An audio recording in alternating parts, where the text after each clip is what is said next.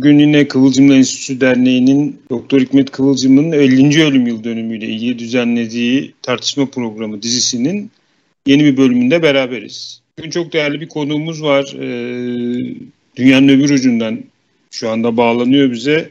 Kanada McMaster Üniversitesi'nde doktora çalışmalarını yürüten Ulaş Taştekin hocamız aramızda.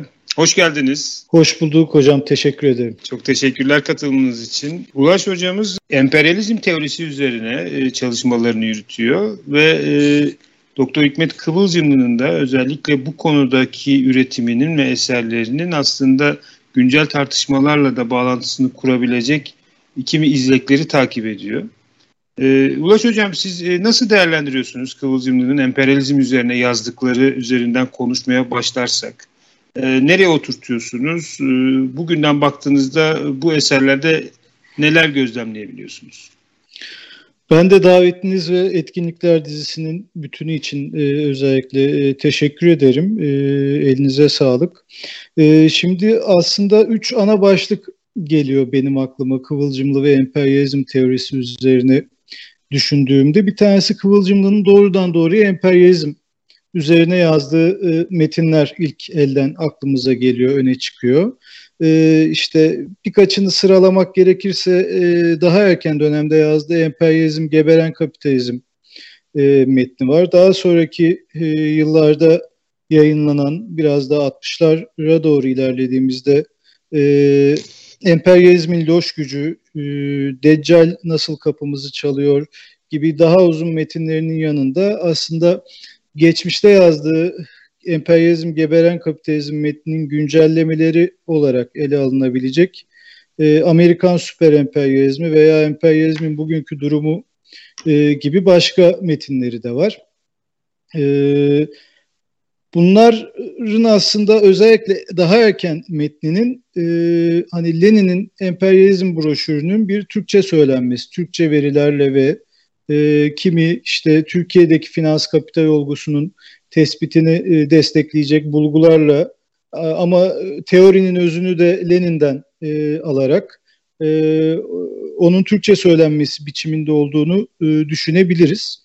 E, tabii daha erken yazdığı dönemlerde finans kapital tahlilini e, Kemalizm e, tartışmasıyla bir arada e, götürürken özellikle Türkiye'de kapitalizmin gelişmesine dair Yolda ve başka metinlerinde yaptığı tartışmalarla beraber daha sonraki daha geç dönem metinlerinde Türkiye'deki sağ iktidarların izleyini sürerek onlarla Demokrat Parti ve Adalet Partisi üzerinden onların finans kapital iktidarı veya uluslararası tekellerle veya A B D ile daha emperyalizmin merkez ülkeleriyle kurduğu ilişkileri ele alan, bunları konu eden bir yaklaşım olduğunu düşünmek mümkün. Bunların yanında esas bugün belki biraz daha konuşmamın daha uzun kısmını ayırabileceğim katkısı açısından doğrudan emperyalizmi konuşmadığı, doğrudan emperyalizm odağıyla yazmadığı ancak bizim bugünkü emperyalizm e, teorisine dair kavrayışımızı etkileyebilecek e, çalışmaları ve yaklaşımları e, üzerine belki çok e, kabaca e, değinebiliriz. E, bunlar aslında e, büyük ölçüde Kıvılcımlı'nın prekapitalist toplumlar kapitalizmle nasıl tanıştı e, sorusuna verdiği yanıt veya bu eksende yaptığı tartışmanın e, ürünleriyle bir arada düşünülebilecek bir çerçeve. Yani bu açıdan baktığımızda emperyalizm tartışmasına dair konuşabileceklerimiz salt bir işte çevre ülkelerin merkez ülkeler tarafından sömürülmesi veya kaynak transferi veya salt dünya hegemonyası tartışması ile sınırlı olmayan ama biraz daha bakışımızı belki üretim tarzlarının eklemlenmesi gibi tartışmalara da yönlendirebilecek bir boyut taşıyor. Böyle olduğu oranda da bağımlılık ekolünün en azından kimi varyantlarıyla, bütünüyle olmasa bile, çünkü orada da birden fazla yaklaşımın var, var olduğunu tespit etmemiz lazım. Kimi varyantlarıyla belki paralelliğini kurabilmemize imkan tanıyor. E, buradaki dünya pazarına eklemlenme ve uluslararası iş bölümü e, tartışmaları çevresinde aslında bu tartışma Marx'ın kendi yazdıklarına kadar dönüyor. Yani Marx Kapital'in altıncı E, cildinde uluslararası ticaret ve dünya pazarı üzerine bir e, e, cilt yazmayı e, hedefliyor ama bunu yazamıyor. Bunu yazamamasının e, teorinin geri kalanında e, kimi tartışmalara yol açması gibi bir durum e, söz konusu. E, ama Marx'ın halihazırda yazdıkları çerçevesinde Manifesto ve Kapital arasında bir tansiyon olup olmadığı, aslında burada bir e, farklılaşmanın, e, evrimin, düşünsel evrimin söz konusu olup olmadığı gibi bir bağlam var. Yani e, tarihsiz halklar olarak anılan çevre ülkelerdeki halklar e, kapitalizmin gelişmesiyle be- beraber zaman içerisinde uygarlaştırılacaklar mıydı? E, veya işte e, bu süreç e, aslında e, kapitalizmin ihtiyaç duyduğu, gereksindiği dünya pazarının yaratılması veya çevre ülkelerden e, kaynak transferini e, ilkel birikim süreci içerisinde Kapital'in birinci cildinin e, meşhur yedinci bölümünde e, tartışması yapılan ilkel birikim süreçleri biçiminde aktarılıp aktarılmayacağı e, üzerine bir, bu iki metnin karşı karşıya konuldu ama aslında o kadar da karşı karşıya kavranılmayabileceği bir E, bağlam üzerinden e, ilerliyor. Burada aslında e, kapitalizme geçiş tartışmasını çeşitli ön kapitalist ya da pre kapitalist e, unsurlarla nasıl e, besleyebileceğimiz, nasıl e, e, aralarında bir süreklilik olduğu ve e, çeşitli pre kapitalist ilişkilerin kapitalizmin doğuşuna nasıl e, hazırlayıcı, temel oluşturucu e, bir fonksiyon, e, rol oynadığının anlaşılması çerçevesinde bir tartışma var. Bu aslında bizim bugün merkez emperyalist ülkelerin çevre kapitalist ülkelerle ya da henüz kapitalizme geçmemiş, bundan yüz yıl öncesini belki düşündüğümüzde, henüz kapitalizme geçmemiş prekapitalist ilişkilerin hakim olduğu coğrafyaların nasıl dünya ticaretine ve dünya pazarına eklemleneceği tartışmasını bir arada getiriyor. Burada tabii birden fazla bağımlılık yaklaşımı olduğunu söylemiştim. Kimilerine göre aslında beş bin yıllık bir dünya sisteminde yaşadığımızı söyleyen, kapitalizmin kendisinden önceki üretim tarzlarıyla herhangi bir ayrımının olmadığını söyleyen e, bağımlılık ekolü yaklaşımları e, var.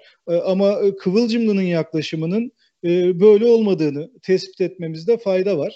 E, kapitalizmin özgül bir üretim tarzı olarak e, kendisinden önceki e, üretim tarzlarından ayrılması gerektiğinin tespitini Kıvılcımlı'da görebiliyoruz. Bir benzerini Samiramin'de de görebiliyoruz. Daha önce e, Muzaffer'in e, konuşmasında da e, benzer vurgular olduğunu anımsıyorum. E, değer teorisi, rekabet ve finans kapital. Yani bunlardan değer teorisi ve rekabet vurgularının biraz daha Amin'de öne çıktığını ama e, Kıvılcımlı'nın özellikle finans kapital vurgusunu en başından beri çok ısrarlı bir biçimde e, yürüterek kapitalizmin, e, kapitalist emperyalizmin e, biraz daha geleneksel sömürgecilikten farkını da e, vurgulayan sermaye ihracı ve e, finans kapital vurgularının özellikle egemen olduğu, e, bu yanıyla da Leninist emperyalizm teorisinden aslında teorisinin sınırları içerisinde e, bu tartışmayı yürütmeye çalıştığı gibi bir e, yaklaşımın egemen olduğunu e, söylemekte fayda var. E, tabii bu ilkel birikim tartışması bağlamında şöyle pratiklerin olduğuna dair de bir tartışmayı belki vurgulayarak geçmekte fayda var. Yani e, kapitalizme eklemlenme veya üretim tarzlarının eklemlenmesi sürecinde temel kapitalist pratiklerin e, bildiğimiz anlamda e, işçi sınıfına dair sömürü pratiklerini ama sömürge ülkelerde de mülksüzleştirme pratiklerinin daha egemen olduğu, e, böyle bir bağlam değişikliğiyle aslında e, Marx'ın e, hem ilkel birikim e, bölümünde hem başka metinlerindeki gerilimi veya e, açmazı aşabileceğimiz e, gibi bir e, vurgunun egemen olduğunu e, ben düşünüyorum. E, böyle olduğu oranda da aslında bir parça bütün e, diyalektiği e, kavrayışının Kıvılcımlı'da çok güçlü olduğunu e, tespit etmekte e, fayda var. Yani bir e, salt kapitalizme geçişin e, e, tek bir tekil E, vaka e, üzerinden ele alınması biçiminde değil de onu hazırlayan e, süreçlerin daha e, genel biçimiyle ele alınması bakımından e, e, bu noktanın önemli olduğunu düşünüyorum. Mesela Samir Amin'de de yine kapitalizmin özgürlüğü tespit edilirken aslında bin beş yüzlerle beraber başlayan bir üretim tarzı olduğu e, tespiti yapılır. E, daha çok Kolomb'un Amerika'yı keşfiyle beraber başlayan bir süreç olduğunda ısrarcıdır. Elbette bin dört yüz doksan ikideki keşfin ardından bin dört yüz doksan üçte kıta bir anda değişmemiştir. Yani bu ya da e, kapitalizme geçiş bir anda gerçekleşmemiştir. Zaman içerisinde olmuştur ama e, önem taşıyan dönüşüm noktasının orası olduğu gibi bir vurgu vardır. Mesela Fetih ve Medeniyeti Kıvılcımlı'nın bitiriş cümlesine baktığımızda bin dört yüz elli üçte İstanbul fethedildi, bin dört yüz doksan ikide Kolomb Amerika'yı keşfetti. Batı bezirganlığı Akdeniz hegemonyasını kaybetmeseydi okyanusu denemeye kalkmazdı gibi bir vurgunun aslında buradaki parça bütün diyalektiği açısından, yani biz belli coğrafyalarda tekil örnekler biçiminde gözlemlediğimiz e, parçalı olguların bir bütün içerisinde anlam kavrandığında anlam kazanacağına dair bir vurgu açısından da benzerlik olduğunu görebiliyoruz. Bunu e, Bertil Olman e, diyalektiğe dair e, tartışmalarında e, çeşitli yaklaşımların diyalektiğin farklı farklı unsurlarını önemsediğini, daha çok öne çıkardığını vurgular. İşte Lukács da bu bütündür. E, diyelim ki kendisinde yabancılaşmanın daha önemli olduğunu e, söyler. E, belki bu açıdan da e, geçmiş e, bu anma programları esnasında yapılan geçmiş tartışmalara referansla belki e, hani Lukács'la bir benzerlik noktasının bu olabileceğini de e, parça bütün e, diyalektiği açısından olduğunu söylemek mümkün ama bunun E, belli bağımlılık yaklaşımlarıyla da benzerlikleri olduğunu e, tespit edebiliyoruz, görebiliyoruz. Özellikle tarihe dair bir şey sorabilir miyim? Yazıp çizdikleri açısından tabii. Bu e, özellikle bu eklemlenme e, teorileri açısından bakıldığında Kıvılcımlı'nın yani finans kapitali vurgulamakla birlikte burada aslında tefeci bezirgen sermayenin e, onunla bir tür rezonansa gelmesi ve hatta e, tefeci bezirgen sermayenin E, kapitalizmin serbest rekabetçi dönemiyle rezonansa gelmeyip aslında tam da kendisi gibi tekelci ve asalak diye değerlendirildi. Kıvılcımlı'nın bir yapıyla e, sentezleşmesi e, tartışmasının da aslında bu eklemlenme e, boyutunun yani prekapitalist ve kapitalist üretim ilişkilerinin bir arada aslında E, sürdürülmesini mümkün kılan bir tür eklemlenme, özgün bir eklemlenme biçimi olarak değerlendirmeye dönük bir yorum yapabilir miyiz? Tabii evet, çok doğru. Aslında bu sıradaki geçeceğim kısımdı. Ee, yani serbest rekabetin atlanması ve doğrudan gericileştiği, asalaklaştığı aşamada e, bu ilişkinin kurulması. Aynı zamanda e, emperyalist anavatanlar gittikleri coğrafyalarda e, Kıvılcımlı'nın incelemeleri ağırlıklı olarak Türkiye üzerine olmakla birlikte Türkiye dışı, küresel güney diye adlandırabileceğimiz coğrafyada başka vakalarda da benzerlerini görebileceğimiz biçimde prekapitalist unsurlarla ilişkilenip çeşitli bağlar ve ilişkiler kuruyor. Bunlar büyük ölçüde ilk etapta siyasal ilişkilenme biçiminde başlıyor. Ee, tabii ki bir e, iktisadi e, altyapı zaman içerisinde oluşturuyor. Çünkü emperyalizm aşamasını zaten sermaye ihracı, ayırt edici yönünü meta ihracı yerine sermaye ihracının başlaması biçiminde e, Leninist teoriye de dayandırarak böyle ele alıyor.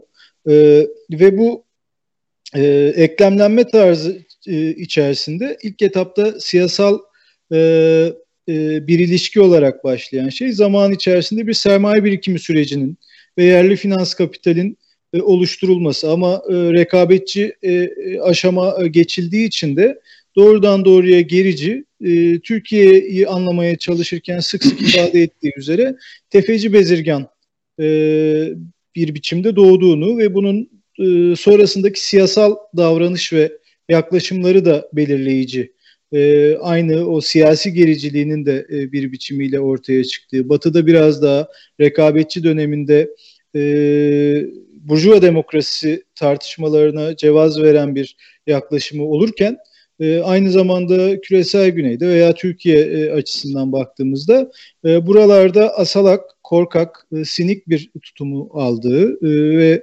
gerek demokratikleşme süreçleri açısından, gerek e, diğer siyasal süreçler açısından e, gereken tutumu alamadığı gibi bir e, eklemlenme e, tarzına ilişkin e, tespiti de tabii güçlü bir biçimde e, var.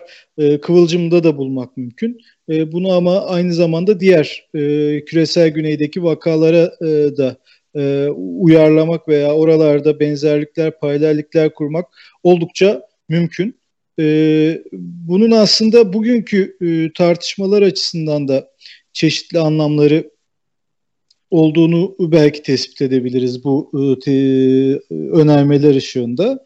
Yani e, bunlardan bir tanesi, az evvel dediğimiz gibi e, bu eklemlenme ilk etapta e, doğrudan iktisadi biçimlerde değil, e, bir e, nüfuz alanı e, tartışması ekseninde e, siyasi, kültürel ve dini zaman zaman dolayımlar e, aldığı oranda aslında bu e, tartışma e, bizim buralara dair e, maddeci tahlil geliştirme e, imkanımızı aslında Kıvılcımlı'da bulma E, şansı da veriyor. E, işte hem başka oturumlarda tartışı, geç, yani daha önceki oturumlarda tartışıldığı, belki önümüzdeki oturumlarda daha detaylı tartışılacağı üzere kapitalizmin gelişimi e, çevre coğrafyalarda özellikle e, kendini bu tip dolayımlar üzerinden daha fazla açığa vurma yöneliminde olabiliyor ve bu iktisat dışı e, alanların e, aslında E, maddeci bir tahlilini yapma imkanını bulabiliyoruz. İşte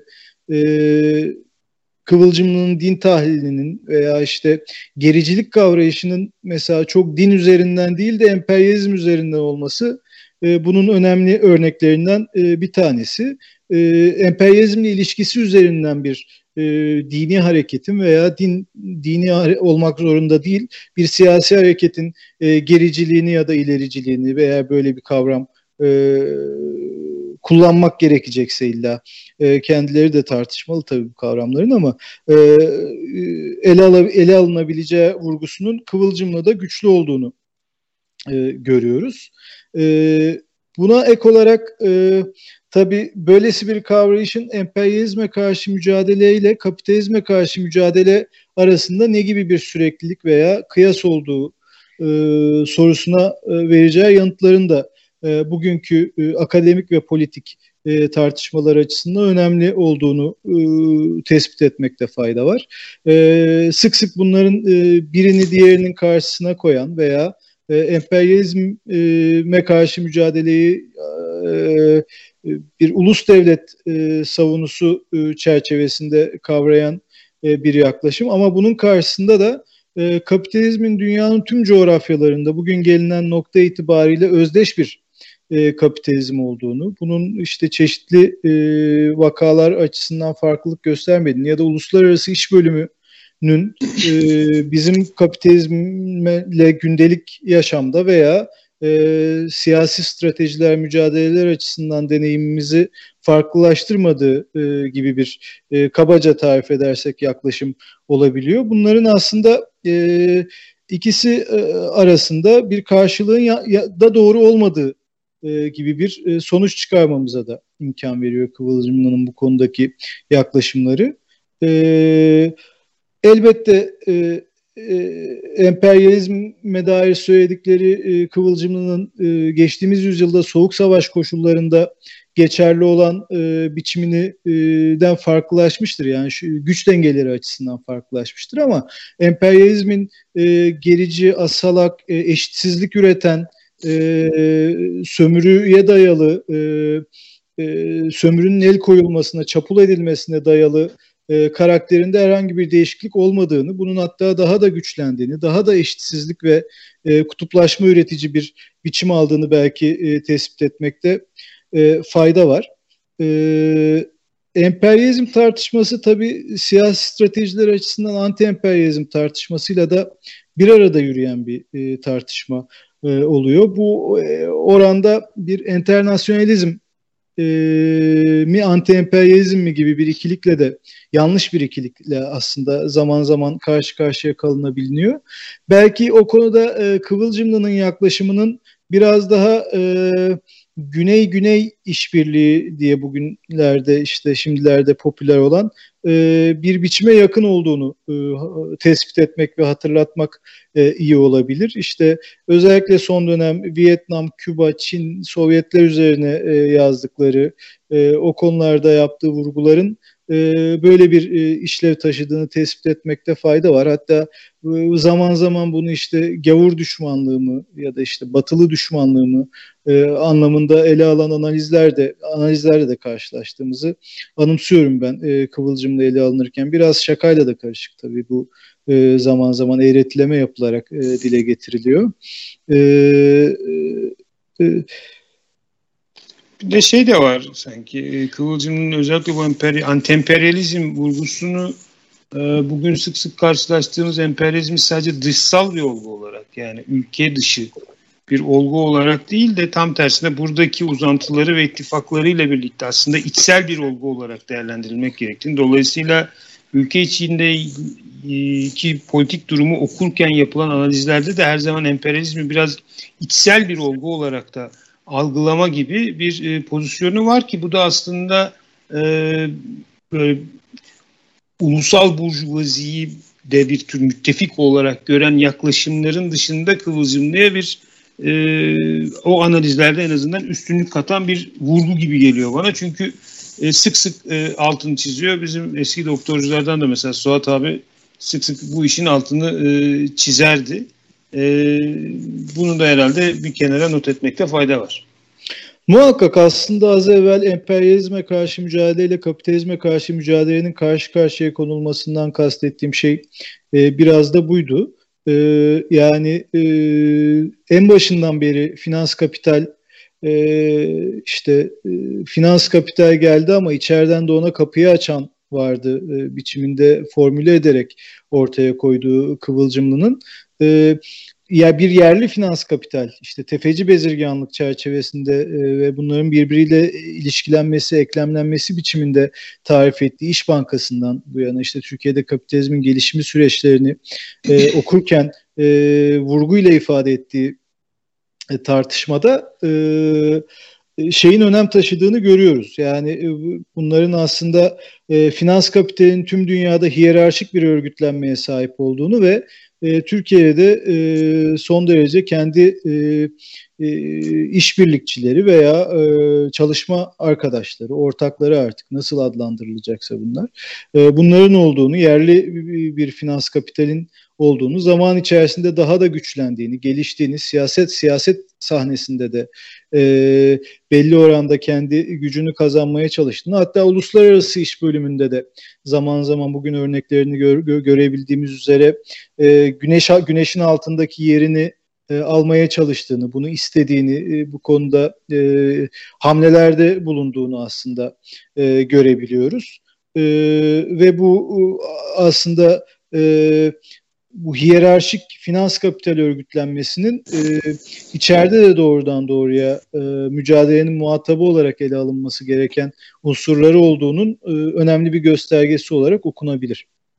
Evet, yani o tefeci bezirgen ve finans kapital eklemlenmesinde de aslında, yani özellikle bu İngiltere kitabında Kıvılcımlı'nın neredeyse manifestodaki Marx Engels'i çağrıştırır biçimde e, bir coşkuyla böyle bir tekniği geliştiren, işte o basit yeniden üretimin çarkını kıran ve tarihte çok ileriye doğru sıçramaya yol açan bir e, kapitalist devrim e, anlatısı var ve bunu da aslında e, tabii e, bir ilkel komünizmle bağlantılandırma çabası var. E, biraz farklı bir özgünlük olarak.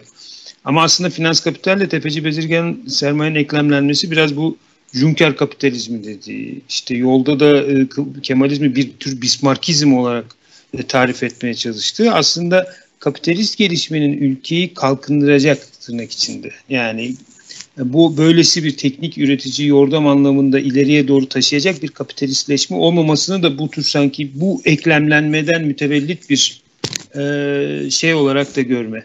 E, gibi bir boyutu var diye düşünebilir miyiz? Yani çünkü bir Amerikan kapitalizmini okuması ve onun gelişimini de değerlendirmesi de biraz bize bugün sıra dışı gelebilir belki, ama işte o Amerikan İç Savaşı'yla ilgili hem Marx'ın değerlendirmesi hem Lenin'in Amerika'daki kapitalizmin gelişme biçimiyle o Anglo-Sakson tarzı kapitalistleşmenin daha üretken olduğuna dair bir bakış açısı sanki Kıvılcımlı'da da var. Evet, yani özellikle son dönem yazdığı metinlerde A B D'nin diğer emperyalist, merkez emperyalist ülkeler karşısındaki hegemonik üstünlüğü kazanmasında teknik ve metot vurgularının öne çıktığına dair bir yaklaşımı olduğunu gözlemleyebiliyoruz. O yüzden normalde kendisi de doğrudan doğruya ikinci internasyonel Kautsky'nin süper emperyalizm kavramının aslında e, ne derler çok makbul olmadığını e, hatırlatarak e, ama e, A B D'yi de bir süper emperyalist olarak biraz da eğretilemeyle aslında e, tanımladığı e, bir şey var, e, çerçevesi var. Orada benzer vurguları yapabiliyor ama bunun karşısında da bir yükselen üçüncü dünya E, vurgusunun yine aynı biçimde e, çok güçlü olduğunu ve e, Sovyetlerin öncülüğü çerçevesinde e, işte Mısır, e, Küba, e, Vietnam e, gibi çeşitli deneyimlerin e, e, bu şeyde başka bir e, hikaye yazıp yazamayacağına dair bir tartışması var. Aslında beklenti veya siyasal stratejinin de bunun üzerine olduğunu e, tespit etmekte fayda var. Yani A B D'nin ve İngiltere'nin belki e, başta İngiltere'nin tabii o daha serbest rekabetçi dönemi e, dönemle ilgili olduğunu belki tespit etmekte fayda var. Daha sonra çünkü Lenin'in broşürde e, bu, de, Boğar Savaşları ve e, İspanya-Amerika Savaşı ile beraber emperyalizmi milat göstermesi, Ee, Kıvılcımlı'nın da e, sonraki süreçleri kavrarken e, böylesi bir dönemlendirmeye e, gitmesi e, açısından önemli. E, A B D'nin tabii özellikle e, üretim alanında, sanayi ve e, askeri üretim alanlarındaki e, girişimlerine dair güçlü bir vurgu olduğunu e, görüyoruz. Bütün bütünüyle e, emperyalizm aşamasındaki gericiliği e, tespit ediyor olmasına rağmen Kıvılcımlı'nın. Ama bunun da bir yeni hikaye değil, işte biraz sosyalizmin veya işte e, Sovyetler öncülüğünde gerçekleşebilecek diğer e, dünya e, mazlum milletlerin e, yazacağı yeni bir hikayenin biraz altyapısını oluşturan ama ondan da çok o, oralarda gelişecek mücadelelerin e, yaratacağı yeni hikayelerin e, fırsatlarının oluşmasına dair bir gözle E, analiz ettiğini e, görmekte ve anlamakta e, fayda var. O yüzden zaten biraz da e, daha çok e, dünyanın güneyindeki halkların e, bir araya gelerek e, e, bir şeyler yapabileceğine dair bir beklentinin güçlü olduğunu, e, dünyada da tabii rüzgarın o yönde estiğini e, belki tespit ederek e, bunu söylemekte fayda var. Evet, yani şey de bana enteresan gelen bir boyut. Sonuçta Şefik Hüsnüler vesaire Kurtuluş Hareketi biraz Alman e, Spartakist hareketten etkilenmiş bir takım unsurlar tarafından e, öncelikle de Almanya'da aslında kurulmuş bir yapı. Ama mesela e, Doktor'da e, Rosa Luxemburg'un e, geliştirdiği yazınla ilgili hiçbir neredeyse şey yok, e, boyut yok. Mesela Rosa Luxemburg'un emperyalizm teorisi ile ilgili e, hiçbir yoruma ben rastlamadım. E, bu da bana enteresan geliyor. Yani o biraz e, kapitalist ekonomilerin gelişmesi için anti yani prekapitalist yapılara muhtaç olduğu ve yani onların tükenmesiyle aslında emperyalizmle bir krize gireceği tespiti biraz bana e, bir böyle iç dış e, analiz açısından barbarlığın tükenmesiyle birlikte işte tarihsel devrimlerin sonlanması ile analoji kurulabilecek bir şey gibi gözüküyor, bir boyut gibi gözüküyor ama Rosa'nın bu kadar Kıvılcımlı tarafından şey olmuş olması, yani hiç meselenin bir boyutu olarak görülmemiş olması da bana biraz çarpıcı geliyor. Evet, ben de bir ön söz dışında anımsamıyorum. Yani evet.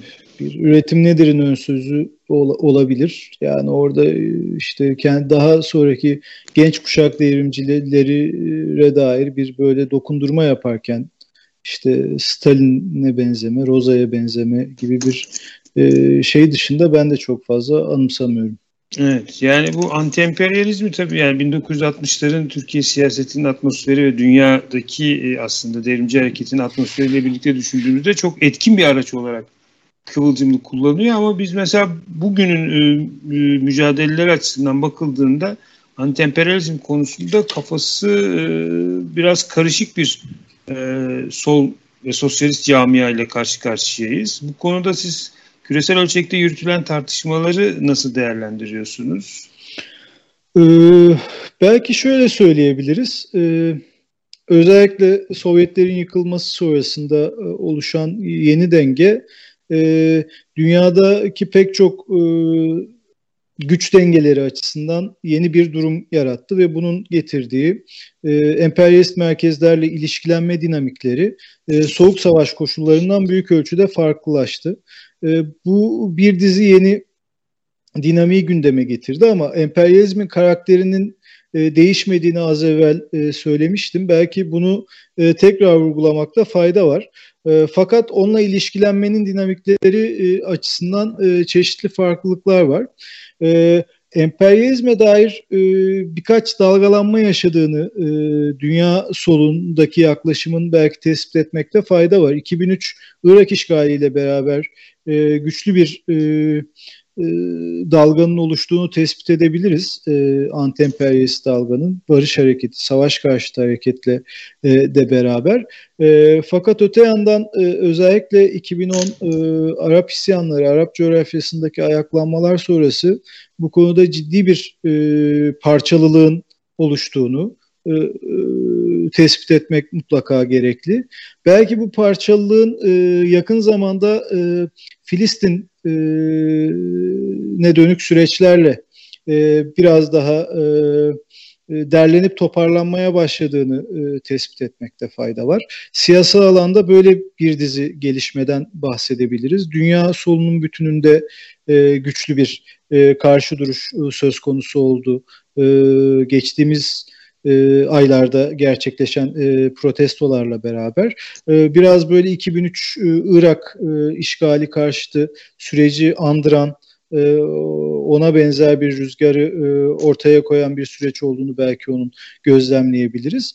Akademik anlamdaysa e, özellikle geçtiğimiz yaz e, George Floyd'un e, Amerika'da öldürülmesi e, sonrası başlayan siyah yaşamlar e, önemlidir e, eylemlerinin yükselişiyle Ee, ırksal kapitalizm üzerine tartışmaların, İngilizcesiyle racial kapitalizm e, tartışmalarının e, daha fazla güç kazanmaya başladığını ve bunun aslında az evvel e, çeşitli noktalarına değindiğimiz bağımlılık okuluna e, dair tartışmayla da paralellikler taşıyacak biçimde işte postkolonyal, dekolonyal e, literatürden e, ama bunu antikapitalist bir biçimde veya işte anti-emperyalist bir biçimde e, biliyorsunuz bazı e, çok anti-Marksist varyantları da olan bir e, literatür, e, bahsettiğimiz literatür. Ama bunun daha Marksist versiyonlarının e, oluşturulup oluşturulamayacağı ya da bunları, bunların e, bugün e, siyah hareketiyle e, kapitalizm veya emperyalizm e, tartışmasına e, dair ya da antikapitalist, anti-emperyalist hareketlerin bir araya gelip gelemeyeceğini, bunun aslında bugün siyahların A B D'de veya dünyanın başka coğrafyalarında yaşadığı ayrımcılığı anlamak açısından kapitalizmin doğuş sürecinde az evvel bahsettiğimiz sömürü ilişkilerinin, sömürgeleştirme pratiklerinin, dünyanın bütün dünyadaki sömürgeleştirme pratiklerinin bunları açıklama konusunda işlevli olup olamayacağı üzerinden bir anti-emperyalist hassasiyetin başka şeylerin yanı sıra belki akademide de böyle bir karşılık bulduğunu yakın zamanda tespit edebiliriz diye düşünüyorum ben. Bu tartışmalarda bu settler kolonyalizm kavramı da ciddi biçimde tartışıldı. Dünyada işte Kristof Kolomb heykellerinin yıkıldığı, işte bu köleci, köle tacirlerin heykellerinin yıkıldığı Bristol'da falan eylemlerle karşılaştık. E bu e, barbarların ya da yani orada da bir göçebelik, bir yerleşme, bir e, bir yerde sonuçta hakim olma o, olgusu var. Sizce tarih tezinin bu boyutuyla bu settler kolonyalizm üzerine dayalı yeni postkolonyalist okuma arasında bir gerilim var mı, yoksa bunlar birbirini e, tamamlayan e, iki farklı boyut olarak değerlendirilebilir mi? Ya şöyle bir karşılaştırma yapabilirim belki. Ben Kanada'da olduğum için burada yerli hareketi üzerinden bu tartışma sık sık gündeme geliyor. Öyle baktığımda bir gerilim olduğunu tespit etmek daha anlamlı oluyor. Yani oradaki göçebeliğin başka bir karaktere sahip olduğu ve ama aslında daha yozlaşmış ve sömürü ilişkilerine dayanan bir biçim aldığı e, gibi bir durum söz konusu. Yani tarih tezindeki e, barbarlara veya göçebeliğe atfedilen o e, hakkaniyetli olma e, şeyinin burada aslında e, ya da ne bileyim bir dizi başka e, dinamiğin e, burada daha e, sabit ya da e, aslında göçebe olmayan e, yerli kabilelerin özellikleri olarak ele alındığını, tarihsel olarak bakıldığında söylemek mümkün. Bunun settler kolonyalizm ya da yerleşimci sömürgecilik süreciyle biraz daha yerinden edildiğini veya bu, bu bunlara dışarıdan müdahalelerle kesintiye uğratıldığını tespit etmek mümkün. Çünkü bir yandan buradaki çeşitli doğal kaynakların, onların yaşam alanlarının E, sömürülmesi, bunlara el koyulması ve buraların e, ciddi biçimde e, talan yolu talan edilerek dönüştürülmesi, e, enerji kaynaklarına erişim ve benzeri üzerinden tespit etmek mümkün.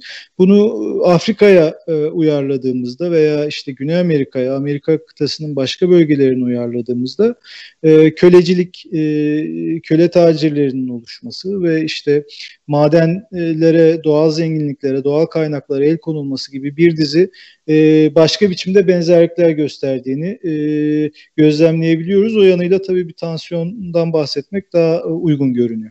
Evet, yani biz geçtiğimiz hafta da İhtiyat Kuvvet Milliye şarkı tartıştık aslında. Orada da işte hem Ermeni soykırımından bahseden bölüm, soykırım kelimesini kullanmasa da ama yani çok büyük bir katliam diye aslında o dönemin terminolojisi içerisinde bence önemli bir şey var. Bir de bir tür sanki e, alt emperyalizm tartışmasına da girer gibi. E, Türkiye'yi dışarıda e, daha sömürülen durumda olan ama içerideki ilişki açısından da sömüren ve sömürgeci bir pozisyona konumlandıran, böylece yani böyle işi diyalektik bir biçimde değerlendiren, çünkü böylesi kelime oyunlarıyla çok sık karşılaşıyoruz. Yani işte emperyalizmin sömürgesi olan sömürgeci olur mu gibisinden böylesi tekerlemelerle e, somut durumun somut tahlilini bozmaya dönük hamlelerle çok sık karşılaştık. Yani o metinde de aslında bence emperyalizm teorisini e, genişleten, e, emperyalizm meselesine, o da bu sömürge, sömürme ilişkisini e, farklı boyutlarını okumaya dönük e, yeni açılımlar e, geliştirebilecek bir potansiyel var sanki. Muhakkak belki orada Türkiye'nin e, daha e, ayrıcalıklı özel bir durumunun olduğunu tespit etmekte e, fayda var. Yani böyle bir e, özgücülüğe de düşmeden, yani Türkiye'yi e, işte e, sık sık ifade edildiği hmm, gibi e, tabii elf gezegeninden gelmiş bir ülkemiş gibi konumlandırmadan ama e, özellikle Kıvılcımlı'nın da sık sık vurguladığı üzere dışarıda işte sömürgecilik karşıtı veya bağımsızlıkçı bir tutum alırken Kemalizmin içeride e, bu tip ilişkilere sık sık tevessül etmesi e, aslında e, tam da az evvel söylediğimiz e, eklemlenme tartışmasıyla çok ilişkili. E, mesela e, işte Birinci Cihan Harbi ya da Birinci Emperyalist Paylaşım Savaşı sonrası kendini içinde bulduğu anlaşmalarla e, Sovyet yardımı e, veya e, işte e, kapitülasyonların kalktığı yeni bir durumdan faydalanır buluyor e, Türkiye'deki e, yerli sermaye. Bu Mesela başka klasik bağımlı veya sömürge ülkeleri olarak adlandırabileceğimiz birçok ülkenin sahip olmadığı bir dizi avantaj. Türkiye'deki sermaye birikim süreçlerinin bu tip özgün yanlarının olduğunu tespit etmekte fayda var. Bir ikincisi, tek açıklayıcı olmasa bile E, jeopolitik e, faktörlerin önemine de belki vurgulamakta fayda var. E, atıyorum Türkiye bir e, NATO ülkesi, her şey bir tarafa, yani şeyin geri kalanında sonraki süreçler açısından baktığımızda e, özellikle e, e, bölgedeki işte gerek Kürt gerek Ermeni meselesinde, bunlar tabii bir kısmı çok daha eski, yani Türkiye'nin NATO ülkesi olmasının da öncesine uzanan süreçler, ama özellikle sürdürülmesi açısından belli ilişkilerin yeniden üretilmesi konusunda bu tip faktörlerin önemli olduğunu görmekte fayda var. O yanıyla söz gelimi bir Bandung'da görmeyiz Türkiye'yi e, Bandung e, sürecinin içerisinde. Çünkü e, bir yandan dünyanın güneyinde başka bir dizi gelişme oluyorken, işte üçüncü dünyanın yükselişi olarak e, bugünden e, geriye bakarak adlandırdığımız süreç yaşanıyorken, Türkiye'nin çok oralarda da yer almadığını e, görebiliyoruz. E, tam da bahsettiğim e, e, dönüşüm çerçevesinde. Evet, yani özellikle İsrail'in e, tanınması, Cezayir'in Ee, Cezayir İç Savaşı'nda neredeyse Fransa yanında bir konum alınmış olması da aslında e, bu Bandung'a olan uzaklığın bir işareti olarak herhalde tespit edilmeli. Bir e, anti-emperyalizmin meselesinin çok önemli olduğu bir başka boyut da, işte demin sizin de altını çizdiğiniz gibi, Kemalizmin anti-emperyalistliği meselesi. Yani e, çok sert ve yoğun bir Kemalizm eleştirisi yapmasına rağmen Kıvılcımlı, Ee, içinde bulunduğu ekolün e, Kemalizmle ilgili, anti-emperyalizmle ilgili pozisyonuna aslında hep sadık kalıyor. Yani onu hiç sorgulamıyor. Ve bu da e, aslında Kur, e, Kurtuluş Savaşı dediğimiz sürecin e, kendi içerisindeki iniş çıkışlarını, oradaki kendi içindeki mücadeleleri çok da tartışma konusu yapmayan e, bir e, şeye, yani e, benim kafamda bu aralar öyle bir soru yoğun. Yani neden Türkiye'li komünistler o dönemde, yani burada yürütülen Kurtuluş Savaşı da büyük oranda Sovyetler Birliği'nin desteğiyle yürütülen bir savaşken, burada bir kendileri bir politik belirleyici, merkezi düzeyde bir politik aktör olacak bir hamleyi, bir tartışmayı e, yapmadılar. Tabii kimi hamleler, işte Mustafa Supiler'in falan tartışması, hatta Cenk'le de biraz konuşurken oradaki programda da gündeme gelmişti. Orada aslında e, e, Kemalizmin bu rolü oynamasının meşruiyeti, onun aslında Ee, Sovyetlere yakın olması ve anti-emperyalistliğiyle e, aslında e, meşrulaştırılıyor ve altı dolduruluyor. Bu yanıyla da aslında e, Türkiye siyasetlerinin belki de çok önemli bir dönemi e, yeterince belki şey yapılmadan, e, o yönüyle değerlendirilmeden, bir kaçırılmış bir devrim imkanı olup olmadığı çok fazla üzerine mesai harcanmadan e, geçiyor. Bu konuda siz ne dersiniz? Muhakkak, ama Lenin'in son döneminde e, özellikle emperyalizmin dengelenmesine dönük bu tip taktik girişimlerinin de olduğunu e, göz önünde bulundurmakta fayda var. E, yani bu doğrudan Türkiye Komünist Hareketi'nin aldığı tutumu bütünüyle açıklamaya yeterli olacağı için söylemiyorum bunu. Ama şey, ne derler, e, gözden kaçan böyle bir boyut da zaman zaman olabiliyor. Bunu da tespit etmekte fayda var. İşte nitekim e, Kemalizme verilen e, savaş desteği veya işte o süreçte verilen desteğin aslında böyle bir e, hem taktik yanının söz konusu olması, hem de e, yani emperyalizmin e, Sovyet sınırlarından uzaklaşması, e, bir şekilde uzak tutulması e, bakımından, e, hem de aslında e, Lenin'in yaşamının son döneminde bu meseleyi e, ciddi biçimde e, önemsediğini e, biliyoruz. E, bu emperyalizm meselesinde e, zaman zaman bu tip e, her durumda e, komünist e, olmasa da e, emperyalist de olmayan e, güçleri tarafsızlaştırmaya dönük e, bir dizi tutumunun olduğu ve bu çerçevede e, bir dış politika, e, Sovyet dış politikasının e, geliştiğini biliyoruz. Belki bunun da etkili olabileceğini eklemek e, iyi olabilir yani.